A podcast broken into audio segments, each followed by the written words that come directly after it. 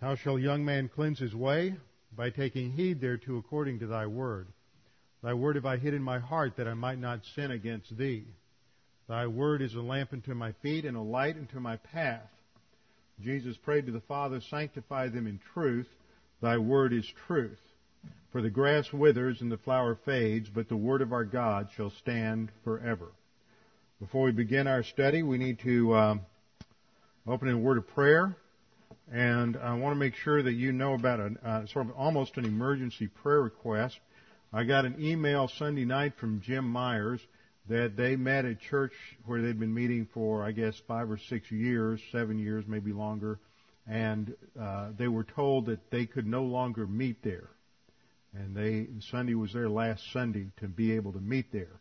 And they have a church of a hundred plus people, and it's very difficult to find uh, places. Jim's been looking for the last year, I think about a year, for a suitable place, and they have not been able to find one. The problem is that the government's beginning to emphasize the separation of church and state, and the building they meet in is actually, even though it's leased by a church, ch- that church doesn't meet there. It's a large Ukrainian uh, Protestant church, and they don't meet there. They just use their offices in that building, but they have several large classrooms, and they further sublet that to the uh, Word of, Word of God Church. And now I guess the government's putting the screws to them, so they have to quit meeting there because it's it's a government building. So Jim is leaving tomorrow. Found that out Sunday. He's leaving tomorrow to go to Kazakhstan for two weeks to teach. Jim Dumas, who's been over there, is coming back to the States tomorrow. Fortunately, Mark Musser, who left the field there, has come back here and is looking for a church. Uh, was going back to teach for the next two weeks, so they have some leadership there. They have local leadership to look, but we need to pray for that. Then there was a young, a young man who was a graduate of his school who left early this summer with his wife to go to Belarus and to work with the church that they had planted there years ago, 10 or 11 years ago, up in Mogilov. And he was working with Volodya Feldman, who's the pastor of the church there. He's a um, indigenous pastor that was a product of that ministry. And uh, the Belarusian government has evicted this couple. And the Belarusian government is, is very hostile to Christianity and hostile to the West in general. So uh, that's happening, and uh, so we need to pray for Jim and his ministry, his ministry in Kazakhstan, what's going on in Ukraine, in Kiev, and just pray that that uh, this is a real testing time for that congregation. Opportunity for them to use the faith rest drill, and for some of the people in the congregation to step up to the plate in terms of leadership. This always happens when the shepherd's gone. Uh, people in the congregation have to step up and take take the initiative. So it's a good growth time for them, even though, like we all know, growth times are not our favorite times. But it will be an opportunity to see the Lord work. All right, well, we'll have a few moments of silent prayer to give you the opportunity to make sure you're in fellowship, and then I will open in prayer. Let's pray.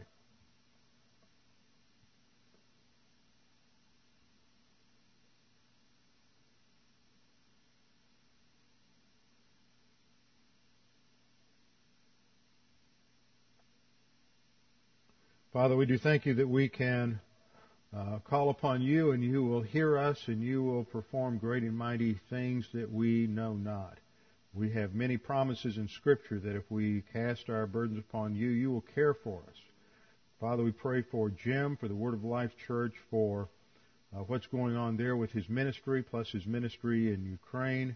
I mean, excuse me, Kazakhstan. We pray that you would watch over them, that you would give him tremendous opportunity to teach, and that you would uh, uh, allow him to relax while he's in Kazakhstan.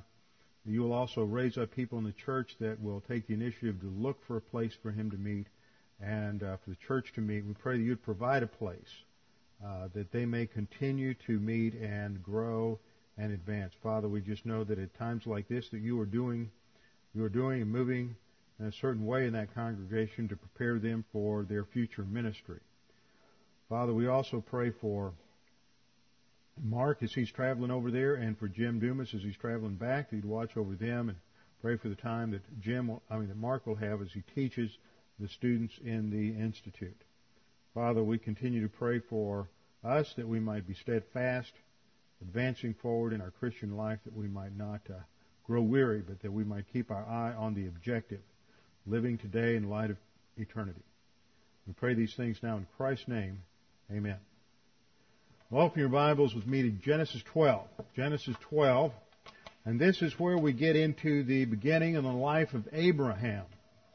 Last time we looked at the end of chapter 11, which sets us up for what God is doing in a major shift in the way He has dealt with the human race. Up to this point, He has dealt with all of humanity in mass. He has not restricted Himself to any group of people. But with the rebellion against God at the Tower of Babel, which of course is not that far. Babel and Babylon is not that far from Ur of the Chaldees, where Abram lives, just about 150 miles to the northwest. Uh, so Abram is right in the middle of this anti-God culture, and we've studied that a little bit. The, they were into astrology. Fertility worship was developing at this time. There's just an entire mass of paganism uh, develops from the matrix of the civilization that comes out of the Tower of Babel. This is the beginning of real cosmic thinking and the beginning of idolatry and false religion, uh, fertility religions, and all kinds of abuses. So that God no longer will work through the human race as a whole, but now He is going to work through one individual and through his descendants. Now this is monumental. This is a radical shift in the way God has dealt with human uh, human beings for about 2,000 years. The, the year of Abram's birth is 2166. This call of God that's mentioned in 12.1 probably came when he was somewhere between 60 and 70 years of age. We don't know when. We can't pin it down. We know that he's 75 years old when he left Haran to go on to Canaan. But we don't know how old he was when uh, God, the Lord appeared to him and gave him instructions to leave Ur and to head to Canaan. And we don't really know much about his life before this. There are some indications from tradition. I have a book at home called The Legends of the Jews uh, by Ginzberg, and it, it's interesting. It's a little too fantastic to believe some of the stories about the childhood and early life of Abram, but if there's a kernel of truth there, it is that, that Abram became a believer when he was a young man and he had a had a, a strong positive volition. He was very interested in his relationship to the Lord, and uh, for whatever his reasons were, the scriptures do not give them, but for whatever his reasons were, God chose Abram to be the one through whom he would work. And of course, that involves uh, God's sovereign choice as well as all of his knowledge of human history and human beings and everything else. And so he calls out Abram specifically, and he is going to shift how he deals with history. Now, this is a watershed event for all of history. And to understand even today what is going on in terms of foreign policy, what is going on in the Middle East, we must understand the structure of the Abrahamic covenant. This becomes the basis for everything. You cannot understand or properly interpret the history of anything, the history of philosophy, the history of ideas, the history of economics, the history of law, the history of literature, unless you understand the Abrahamic covenant. You can't understand the Arab-Israeli conflict unless you understand the Abrahamic covenant. You can't understand terrorism unless you understand the Abrahamic covenant. And if you're not operating within the realm of reality that is defined by the Abrahamic covenant and God's relationship to Israel, then you're divorced from reality. This is how we understand so much that affects our world today.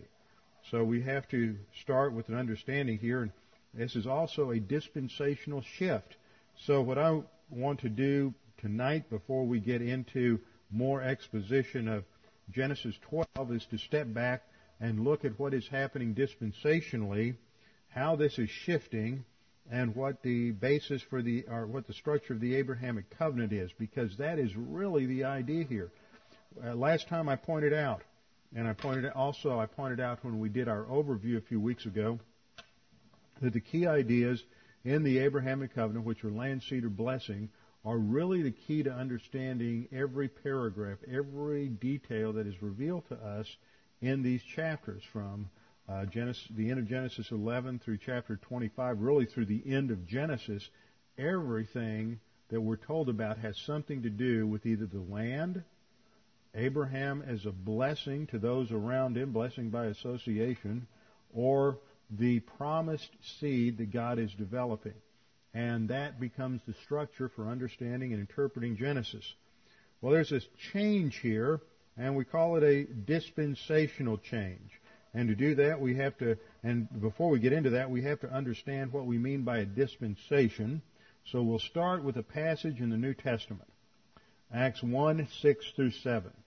And this is, takes place just prior to the Lord's ascension to heaven. If, you if I'd included verse 8, that would have taken his last words, his parting commands to the disciples. And the situation here is that they've gathered together with him and, and they know that something momentous is about to hap- happen. I doubt that they ever thought they were going to watch him blast off into the heavens. But they, they recognize something and they say, Lord, is it at this time that you are restoring the kingdom to Israel? And the very question that they're asking recognizes that they don't have a kingdom at this point. This is a observation that isn't paid attention to very much by the by the uh, people who are either amillennial or are or uh, progressive dispensationalists who believe that we that Jesus inaugurated the kingdom in some sense because they don't recognize there's an inauguration of the kingdom in any sense. They say, Are you restoring the kingdom to Israel? And he said to them, It's not for you to know the times or the epochs which the Father has fixed by his own authority. And so Jesus' answer to them is clear, clearly a tacit recognition of the fact that the kingdom has not been given at all. So we're not in, the, in any kind of kingdom stage. Now, the only thing I want to point out here is that Jesus tells them this is 10 days before the church age begins, 10 days before the day of Pentecost. Jesus says it's not for you to know the times or the epochs. And the two Greek words there are chronos and kairos.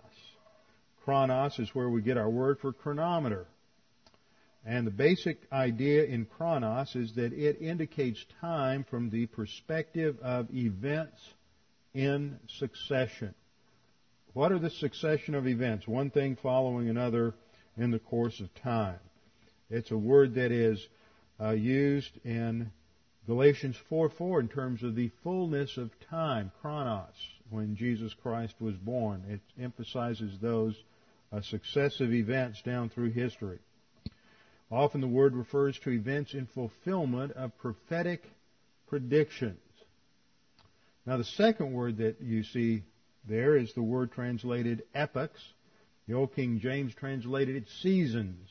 It's the word kairos. And kairos indicates a broader expanse of time, certain uh, time periods that have certain definable uh, characteristics. We would compare it to our word age. We talk about a, a large period of time is an, is an age. We apply that word age to to uh, periods in the Bible, the age of Israel, the church age.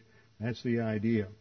So Jesus makes the point. It's not for you to know times or seasons or epochs which the Father has fixed by His own authority. Now, those are the first two key words in understanding dispensations. Is this time element?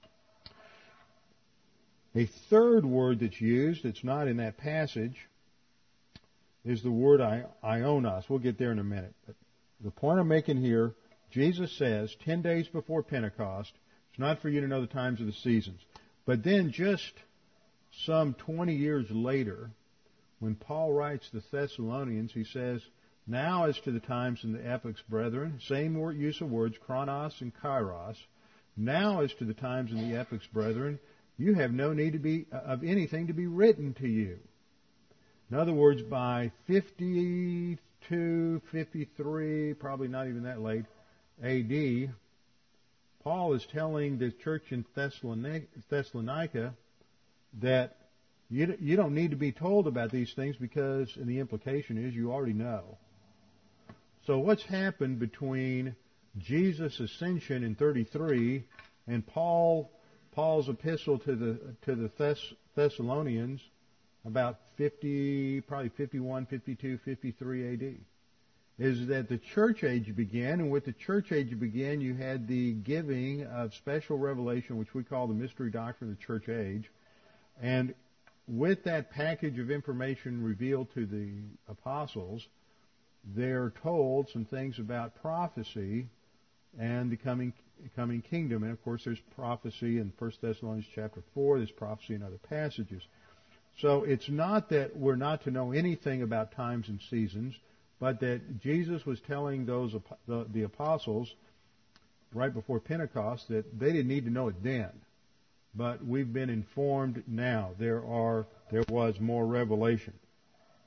So we have these two words, kairos and chronos, and then a third word is the word aionos, or age.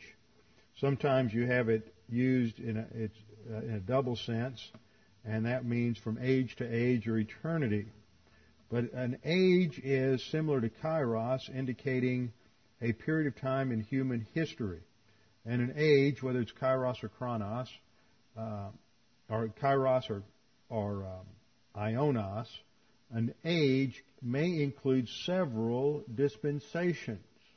Now that brings up the big question, which is what is a dispensation? What do we mean by a dispensation? I'll never forget the fact that a few years ago I was talking to somebody who'd grown up in church, allegedly churches that taught the Bible, and I mentioned dispensationalism and they had never heard the word, which is a sad commentary on the lack of teaching in churches today. So we want to make sure we understand dispensations because it may be new to some of you. The word dispensation, as you see it up there, comes from the Greek word oikonomia.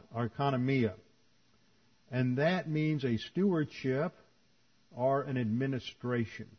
A stewardship or an administration which emphasizes a responsibility delegated by God to the human race during that period of time. So actually dispensation itself doesn't have a time frame. It emphasizes the responsibility given by God. The other words have the temporal element to them.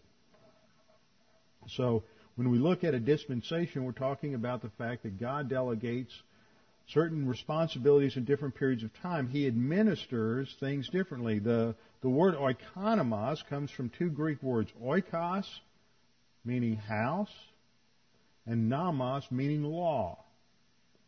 So etymologically, you could break it down as house law. And if you're a parent or if you were ever a child, which probably covers most of you, you know that when you were growing up, the rules in your house changed. When you were a baby or an infant, there were certain rules. I remember the boundaries I had up until I was probably maybe seven or eight. I couldn't go past the corner. I couldn't cross certain streets. I had to stay within a certain uh, parameters of the house. And then after I reached a certain age, I could uh, go further. And uh, there were different rules, different periods of time. When I was in high school, I could had to be home by midnight on the weekends. And um, when uh, I was in college, it was one o'clock, and if I was at home or you know probably after a year or so, it didn't matter. So different the rules change as you mature. The same thing happens in history. God deals with the human race on different principles. Now, the root ideas, the core principles, grace, that salvation's by uh, faith alone, salvation's by grace through faith alone, never changes. But other aspects change. The role of the Holy Spirit in that dispensation changed. The re- amount of revelation changes. Uh, we know more than the Old Testament saints, the Israelites knew. The Israelites knew more than those before Abraham knew. Uh, so there's different amounts of revelation to which we're accountable.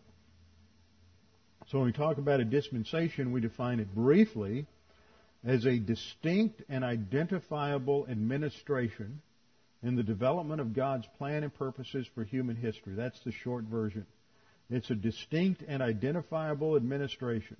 That means it's going to have certain characteristics that set it apart. A distinct and identifiable administration in the development of God's plan and purposes for human history. Passages are Ephesians 3:2 and Colossians 1:25 and 26. Now, I can expand the definition a little bit to try to bring out some other elements. This is the long version of the definition. A dispensation, therefore, is a distinct and identifiable administration in the development of God's plan and purposes for human history. A closely connected but not an interchangeable word is the word age, which introduces the time element. So when it's talked about an age, it's emphasizing the fact that it's set off by a certain period of time. It starts at a certain point, ends at a certain point. The focal point there is on the time factor. When we talk about a dispensation, we're talking about the administration of the human race during that time period. So age is similar, but it's uh, slightly different emphasis. The third element of the definition is that God manages the entirety of human history as a household, moving humanity through sequential stages of His administration, determined by the level of revelation He has provided up to that time in history. So He manages the human history like it's a household. And as you go through time, more and more revelation is given. Not only is more revelation is given, but as we see the difference between the church age and the Old Testament, more divine enablement is given. The Holy Spirit indwells every believer. You're indwelled by the Holy Spirit, and the Holy Spirit fills you. What a fantastic privilege that is. But that's quite different from the Old Testament. We have a completed canon of Scripture, so there are no revelatory gifts functioning today. Whereas in the Old Testament, people uh, were involved in revelation. There was dreaming dreams and visions, and God spoke audibly to people. It doesn't happen anymore because it's a different time period. God's operating on a different uh, different set of rules. And then fourth fourth item in the lengthy definition is that each administrative period is characterized by revelation that specifies responsibilities, a test in relation to those responsibilities or an evaluation, there's a, usually a, there's almost always a failure to pass the test because that's part of what God is demonstrating is man's inability to really do anything apart from His complete uh, sustenance. And then God's gracious provision of a solution when that failure occurs. So these then become the key elements that we look for to try to identify when a dispensation uh, changes. So when we look at this, we will recognize that the distinct elements that we're looking at are from the viewpoint of God. We have to get these from the Scripture. That in a dispensation, there's a time when one dispensation ends and another begins, but there may be a transition period. For example, you had a short transition period between the crucifixion of Christ, which was the end of the law, and the descent of the Holy Spirit at Pentecost some 50 days later. The understanding of dispensationalism emphasizes the divine administration of history. We have to recognize that in history, God is the ultimate cause. You can't interpret history today or yesterday without a divine viewpoint framework. You just can't. And when you read secular historians, you always have to keep in the back of your mind that they're ignoring the fact that God is involved in human history and what God's producing in human history and that the events of human history turn on God's plan for Israel. See, if you don't understand that, you can't properly interpret much of history. Now, you may be able to do a pretty decent job understanding the first battle of Manassas. That's probably bull run to most of you. But, uh, you know, that doesn't mean you can do an honest job understanding terrorism or Iraq or anything else that's going on. One thing we understand from this is that new revelation will designate a shift from one dispensation to another. And that's what we have in Genesis 12. There's new revelation. God is going to single out one individual and give him a whole new set of promises and responsibilities. And that means that something is happening. Now, God does that with other people in history, but it's not a dispensational shift because he's still working within the framework of what he's already done with Abraham. When we move from one dispensation to another, Some things will remain the same and other things will change. For example, when we are in the broad age of Israel, which begins with Abraham, when we're looking at that age of Israel, when God calls out the first patriarch Abraham, we have the initial dispensation of the age of the patriarchs. And then after the Exodus, we get into the age of, of the law. You didn't have the law during the age of the patriarchs. So there's a there, there's some things that are different, but uh, many things are the same. The focus is still on Israel. And each and another thing we learn is that each dispensation has its own responsibilities, its own tests. And then finally, the thing we learn is that the, the dispensations move us in a certain direction. Each dispensation is designed to demonstrate different points in relationship to the angelic conflict. All of which we'll get into. Now, let's just look at the beginning. You start off in the Old Testament with theocratic dispensations. The reason we use the word theocratic is because God is the focus. And the first age is the age of the Gentiles. The age of the Gentiles has three dispensations in it. The first uh, begins with the covenant, the Edenic covenant in the garden, or the creation covenant. And this is the dispensation of human perfection. The dispensation of human perfection. That ended with the fall when we have the Adamic covenant, that revision we studied in Genesis 3 with the Adamic covenant, there are basically modifications to the creation covenant. Now there's a curse. It's going to be difficult. It's going to be painful to fulfill the responsibilities of the Edenic covenant. But certain elements of the Edenic covenant are still in force. For example, man is still to to uh, rule and subdue the subdue nature. But now it's going to be a struggle, and he's not going to be able to bring it to completion. Only under the Son of Man when Jesus Christ returns is that going to be brought to completion. Then there's the second dispensation, which is called the age of conscience or self-determination. There's no indication of self-government, delegation of governing responsibilities. If there's a police force during this time, then it's the angels. It's the cherubim with their flaming swords. That age, or that dispensation, the dispensation of conscience ends with the flood. And then God establishes a new covenant with all of mankind, the Noahic covenant, which is your second revision of the creation covenant. And its sign was the uh, sign of the rainbow.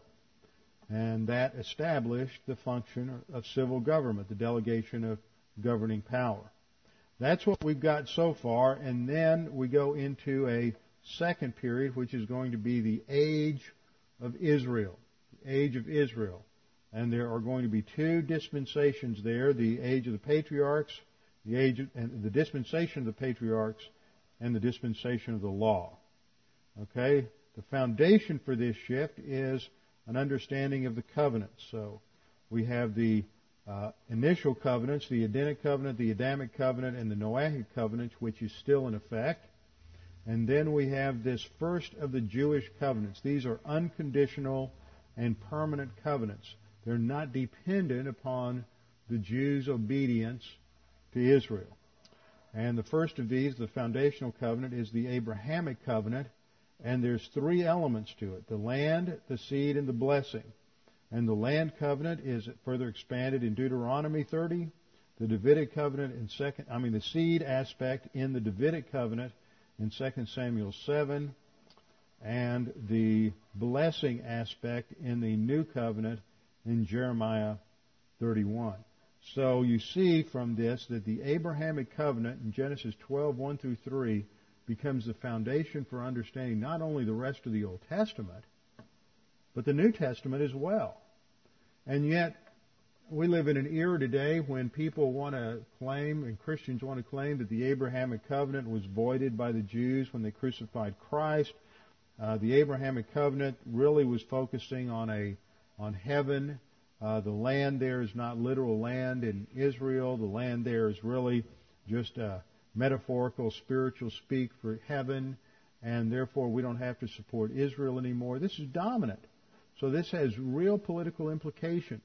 Furthermore, you also have Christians in government and have had Christians in government for any number of years who have had a literal understanding of the Abrahamic covenant and a literal understanding of the land promise, and so they have influenced policy making in America.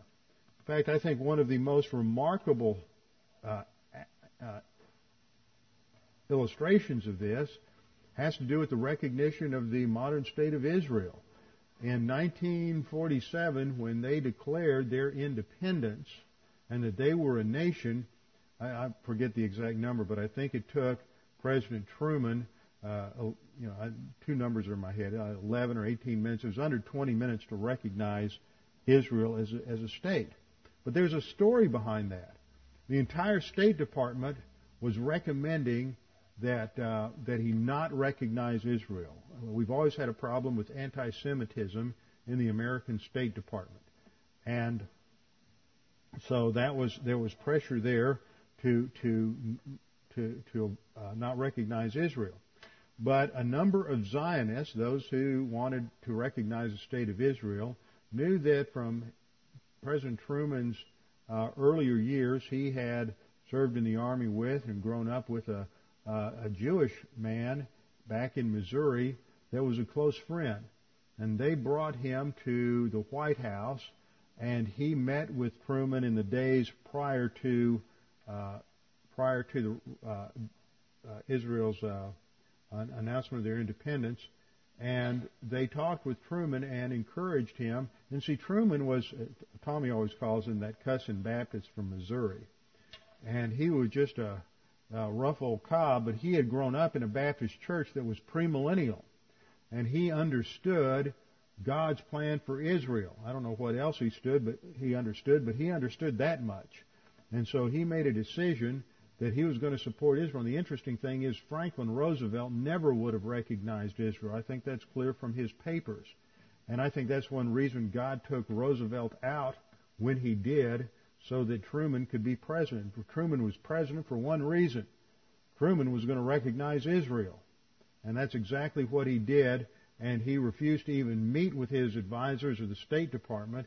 And in complete, uh, uh, completely contrary to their advice, he walked out of the White House and recognized uh, Israel as a new nation. See, doctrine matters, and doctrine changes history. And you get a lot of Christians, even some Christians who are just absolutely idiotic about the Bible, and they find out that, uh, or, they, or about Christianity, they find out that you got conservatives who believe the Bible, like I understand.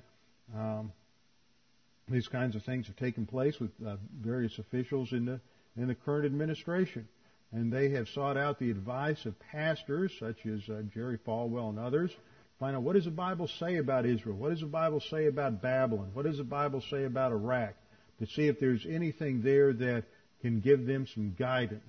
And other people say, well, that's ridiculous and you shouldn't do it. Well, uh, there wouldn't even be a nation Israel. This is how God is going to move things along uh, in the end times. Not because they do this, not because they're trying to bring about prophecy, but because they're trying to recognize and honor God and His Word. They recognize it, that they needed to honor Israel. Those who bless Israel will be blessed.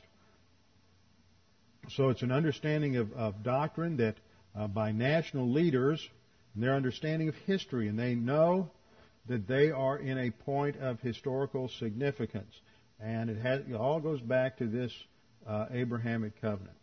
So when we look at the topic of the Abrahamic covenant, the dispensation of patriarchs, we're going to look at it under these categories. A scripture, what's the key scripture? Who are the key people involved in the covenant? What are the provisions of the covenant? Categorize the provisions in the covenant. What are the basic motifs or themes in the covenant? What are their confirmations and what's the status?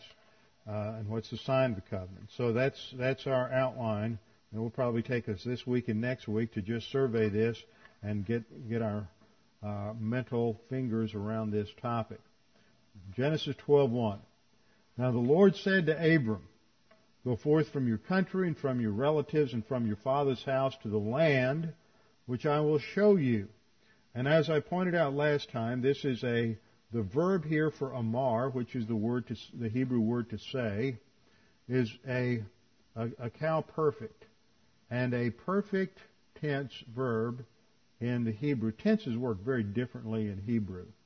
Uh, we think of tense as a time thing, whereas in Hebrew it's more of a what the uh, technical grammarians call aspect. It has to do with the kind of action as opposed to the time of action. And so when, when we read now the Lord said, this can have what we call a uh, pluperfect sense. The Lord had said to Abram.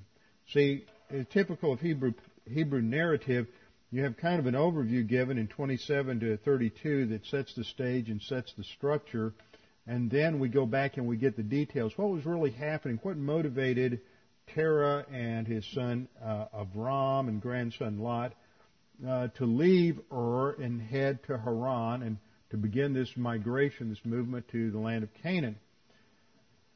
And here we see that it's motivated by a mandate from God. God said to Avram, go forth from your country, from your relatives, from your father's house. See, he is going to separate Abram from that pagan, rebellious culture. And we're going to have to spend some time studying the doctrine of separation. Because see, that's what God does is He's separating believers. Believers are to live a life separate and distinct from the cosmic system around them. See, you always have legalistic believers who come along and make that mean something something uh, extremely odd. Of course, some of the uh, um, one of the more extreme elements of that are the monastics who go hide up in the hills or cloister themselves away, or the Amish, or others. It's not what that that refers to. It, you had that kind of physical separation in the Old Testament because God was establishing a new nation in a new, on a new piece of real estate. That's not the idea today. So we'll have to get into that. But right now we're just getting the key passages on the covenant. Uh, verse 2, and I will make you a great nation. That's that seed idea. Here's a childless man whose wife's barren. We studied the doctrine of the barren woman last time. And God is going to use regeneration, or excuse me, in physical sense, regenerate her womb as a sign of spiritual regeneration as he builds this new nation. And then God says, I will bless you and make your name great, and so you shall be. It's an imperative. Go be a blessing. And I will bless those who bless you, and the ones who curse you, I will curse. In you, all the families of the earth shall be blessed. So we see the three elements here of the Abrahamic covenant a land promise, an emphasis on the seed or the descendants, and a promise of blessing. Uh, Genesis 13, 15 through 17 gives another indication. Um, the Lord said to, in Genesis 13, 14, and the Lord said to Abram, after Lot had separated from him, see, that whole thing with Lot separating has to do with God fine tuning Abraham so there's no interference with the seed. The Lord said to Abram, after Lot had separated from him, Now lift up your eyes and look from the place where you are northward and southward and eastward and westward for all the land which you see I will give to you and to your descendants forever. And I will make your descendants as the dust of the earth, so that if anyone can number the dust of the earth, then your descendants can also be numbered. Arise, walk about the land through its length and breadth, for I will give it to you. So again, we have an emphasis on the seed, on descendants, and on the land. Genesis 15, 1 through 21 extends the borders of the land to the northern borders up on the Euphrates all the way down to the uh, southwestern border, the river of Egypt, which many believe is the uh, Wadi el Harish, the border between Israel and Egypt. But in the meantime, Abraham is to stay in the land, basically a stranger, and eventually his descendants will go into slavery in Egypt. Genesis 17, 1 to 21 reiterates the covenant and gives the sign of the covenant, which is circumcision. And then in Genesis 22, 15 to 18, there's a reaffirmation of the covenant after uh, Abram's test, Abraham's test, whether or not he would be willing to sacrifice Isaac. So these are the basic scriptures.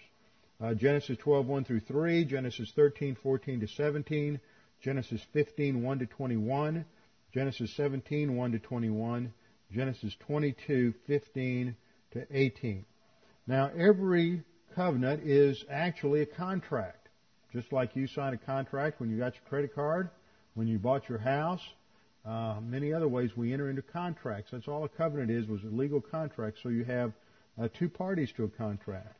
And God is the party, the first part, because He's the one initiating the covenant or the contract with Abraham. And Abraham is the party of the second part, is the representative of what will be the Jewish nation. Now the thing that we have to understand about a contract is that, that the provisions are written and spelled out in order to keep everybody honest in fulfilling the obligations of the contract. If you just talk about a contract in general terms, then the people in the contract can do whatever they want to. I mean, if you hired somebody to remodel your house and you wrote out a contract and you and you just said, well, we want the house painted and want some new carpet and uh, want uh, the, the, a few rooms uh, overhauled or changed. We want new countertops. Well, who knows what you're going to end up with? You know, you come back a few days later and there's little paint slapped on the wall and you got a bunch of uh, plywood on the countertop and you got some old carpet on the floor. You it fulfilled the contract. But if you spell out specifically in the contract exactly what you want, exactly what you're paying for, then you have a basis for seeing that accomplished. And this is what we have in the scriptures is details in the contract. Details which allow you to understand the contract and to rely on the contract and to expect its literal fulfillment. The implications of this are profound for understanding the whole uh, concept of interpretation and hermeneutics even today in law, the issue today is how do we interpret the Constitution? You have the liberals who say it's a fluid document. You can interpret it any way you want to, and it changes from generation to generation. But if that's true, then uh, if that were really true, then you could apply that to your real estate contract, your mortgage, your uh, credit card contracts, uh, filling out your income tax return. So you can't live like that. So we recognize this as a contract between two people, God and Abraham, who is, is a, the representative of the nation. And Abraham is, um, has no conditions placed upon him. God is giving this to him. We, we call this this is called a royal grant treaty in Old Testament studies because it, it follows the pattern of the king who, will, who is willing to give or bestow a gift upon a, an obedient subject, someone who has, it's, it's a reward in, in essence. And so that's what we see the, the Abrahamic covenant is like a royal grant. It's unconditional. It is a gift. There's 13 provisions that are given in the Abrahamic covenant as we extrapolate that from all of these different uh, different passages. First of all, God promises to develop a great nation from Abraham. He's going to build a great nation, and uh, even though Abram will give, there will be many nations. Primarily, he's focusing on one nation, and that is Israel. Second provision is that God promises an actual piece of real estate. He gives the boundaries the Mediterranean on one side, the Euphrates on the other, the Wadi el Harish, the river of Egypt down in the southwest. There are specific boundaries given in Genesis 12:7, Genesis 13:14 through 17, and Genesis 15:7 to 21, and Genesis 17:8. I'll give those to you again. Genesis 12:7, uh, 13:14, uh, actually 13:14 through 17, that's 13th chapter, 14 through 17th verse. Uh, 15th chapter, verses 7 to 21 and 17:8. Third provision. Abraham was to be blessed. God was going to bless Abraham, and this went into effect immediately. And we see that by chapter 15, Abraham is probably the, one of the wealthiest men in the world. He had numerous cattle and sheep. He had uh, over 300 servants. He's an extremely wealthy man. God has blessed him materially. Fourth provision. He promises that Abraham's name will be great. He'll be famous. We're still talking about him. 4,000 years later, Abraham's name will be great. Uh, fifth provision is those who bless him will be blessed. Those who bless Abraham, those who are positive towards Abraham and his descendants, will in turn be blessed by God. That's in verse 3, 12, chapter, chapter 12, verse 3. Sixth, those who curse Abraham, literally those who treat him lightly, will be harshly punished. So God promises to protect him. Even if you treat him lightly or with disrespect, God is going to come down hard on anyone who is abusive toward Israel. Verse 7, we're told, I mean, point 7, we're told that in Abraham all nations will be blessed. Every nation is blessed because of Abraham, and that, of course, is fulfilled in Jesus Christ. Jesus Christ is the seed, according to Galatians 3. That promised seed culminated in the Lord Jesus Christ who died on the cross for everyone. So it's through Abraham that everyone is blessed. Eighth provision. He is told that Sarah will have a son. It's not going to be accomplished through a an adoption of, of uh, uh, his servant.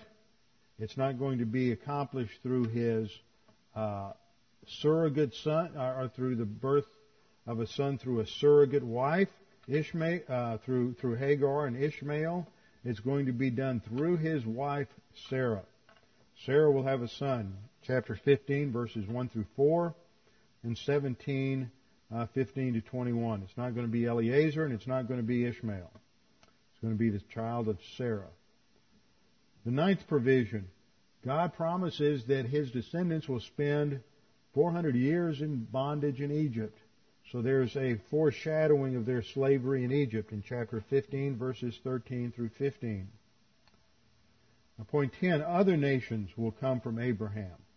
Not just the Jews, but other nations, and many Arab nations can trace their, themselves back through either Ishmael or his second wife, Keturah. This is found in Genesis 17, 3 through 6.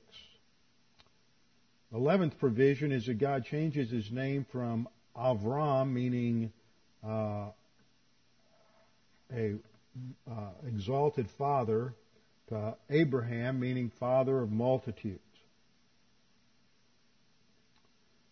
Twelfth provision, Sarah, Sarai's name is changed to Sarah, from my princess to the princess.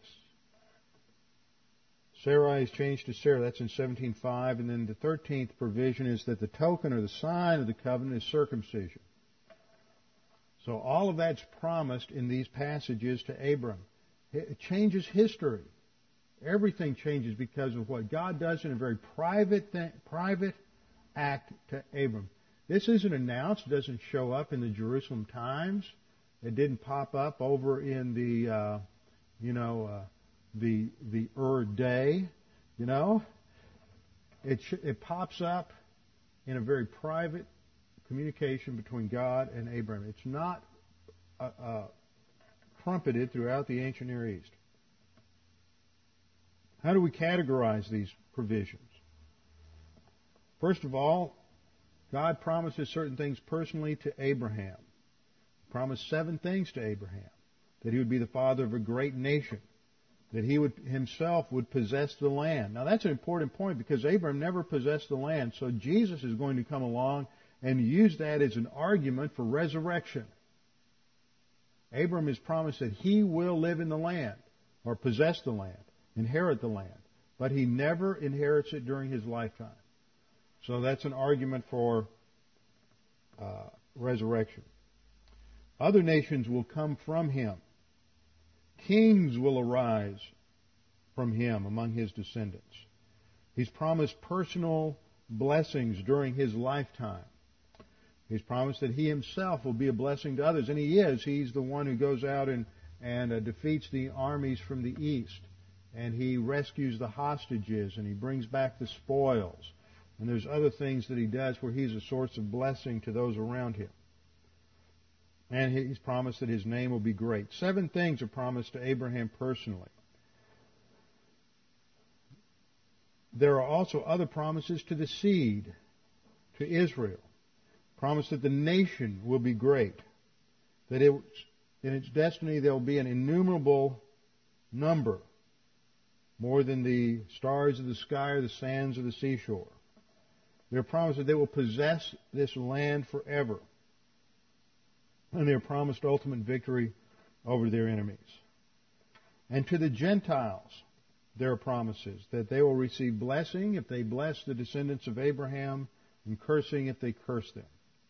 And they are promised spiritual blessings or salvation through the seed of Abraham. So that's how we can categorize the provision, provision. Some to Abraham, some to the seed, and some to Gentiles. Then we have the three basic motifs or themes of the covenant. That's land, seed, or blessing. Every time you hear Abraham, you ought to think land, seed, blessing. Land, seed, blessing. All night long. Wake up at 2.30 in the morning. Land, seed, blessing. You need to remember that. This is a foundation for being able to evaluate anything today. Listen to, watch, uh, watch the lies on, uh, on the evening news. Think in terms of land, seed, and blessing. Confirmations. Abraham had eight sons, Ishmael, Isaac, and six other sons through three different women, through Hagar, through Sarah, and through his second wife, Keturah. But God only confirmed the covenant with one of those sons, with Isaac. It is through Abraham and Isaac that the line goes, not Abraham and the sons of Keturah, not Abraham and Ishmael, despite the uh, distortions and historical revisionism and lies of Islam. Uh, Genesis 26, uh, 2 through 24, God confirms that covenant with, with Ishmael, I mean with Isaac. And the Lord appeared to him, as to Isaac, and said, Do not go down to Egypt, stay in the land of which I shall tell you. Sojourn in this land, and I will be with you and bless you, for to you, Isaac, and to your descendants, I will give all these lands, and I will establish the oath which I swore to your father Abraham. And I will multiply your descendants as the stars of heaven, and I will give your descendants all these lands, and by your descendants all the nations of the earth shall be blessed. See, it's a reconfirmation of the land seed blessing promises of the Abrahamic covenant. Isaac in turn had two sons, Esau and Jacob. But the covenant is only confirmed to Jacob. And Genesis, uh, let me see if I have it up here, 28. There it is, 28:13. Behold, the Lord stood above it and said, I am the Lord, the God of your father Abraham and the God of Isaac, Isaac, the land on which you lie. I will give it to you and to your descendants. So you have land and, and seed. Your descendants shall also be like the dust of the earth, and you shall spread out to the west and to the east and to the north and to the south. And in you and in your descendants shall all the families of the earth be blessed, land, seed, and blessing. And behold, I am with you and will keep you wherever you go and will bring you back to this land, for I will not leave you until I have done what I have promised you. Land, seed, and blessing. See, it's the God of Abraham, Isaac, and Jacob that's important. It is the descendants through Abraham, Isaac, and Jacob that makes you a Jew. Just because you can trace your lineage back to Abraham doesn't mean anything. It's through Abraham, Isaac, and Jacob. This sets the framework for the Abrahamic covenant. It's an unconditional uh, covenant that sets the parameters for Israel's uh, future history. This sets the stage for the um, dispensation of the patriarchs the dispensation of the patriarchs, which covers the period in the Bible from Genesis 12:1 through Exodus 18:27. God, the central person in this in this dispensation is Abraham. He's the central person, so we think of this as the major major focal point is understanding Abraham. The, we call it the dispensation of patriarchs because this was the group through which God worked. The patriarchs of Israel, Abraham, Isaac, Jacob, and Joseph. Sometimes it's called the age of promise or the dispensation of promise. And that idea recognizes that this uh, revelatory factor of the Abrahamic covenant, that this was a promise given to Abraham and to his seed. The responsibility during this dispensation was to obey the Abrahamic covenant. That was to keep the seed isolated from the surrounding pagan environment. They failed to do it, so God had to take them out of the land and take them to Egypt because the Egyptians were so racist They hated the Semites, and they weren't going to intermarry or inter- interbreed with the with the Semites at all. So they isolated them in the little uh, womb of Goshen, and it was there that God protected them, and they grew from 70 individuals who went down to Egypt with with Jacob to a nation of about two two and a half to three million in just a short period of 400 years. It's possible. The math's been done. The test was to see if they would remain separate and be a blessing. They failed through intermarriage with the Canaanites and it threatened the seed. And so God judged them by sending them in slavery down to Egypt. But in His grace, God preserved the nation and He delivered them from slavery to bring them back to the land in order to work out His plans and purposes. Now that's the structure for understanding this part of, of Genesis and this part of Abraham's life. What is God doing? Well, that's what God's doing. He's trying to set up a, a counterculture movement through Abraham, just as he does through the church. A unique group of people who have uh, specific revelation through whom God is going to work. We'll come back next time and get into the intricacies and details of of the text with our heads bowed and our eyes closed. Father, we thank you for this opportunity to study your word. We thank you for what you've provided for us. We thank you for your grace. We thank you for the way you worked through Abraham and through the nation Israel. And Father, we continue to pray for the safety of Israel, for their uh, turning to you, for the salvation of the Jews. And we know that this will come about eventually, for the scripture says all Israel will be saved. Father, we pray that you challenge us with the things we studied this evening. We pray this in Christ's name. Amen.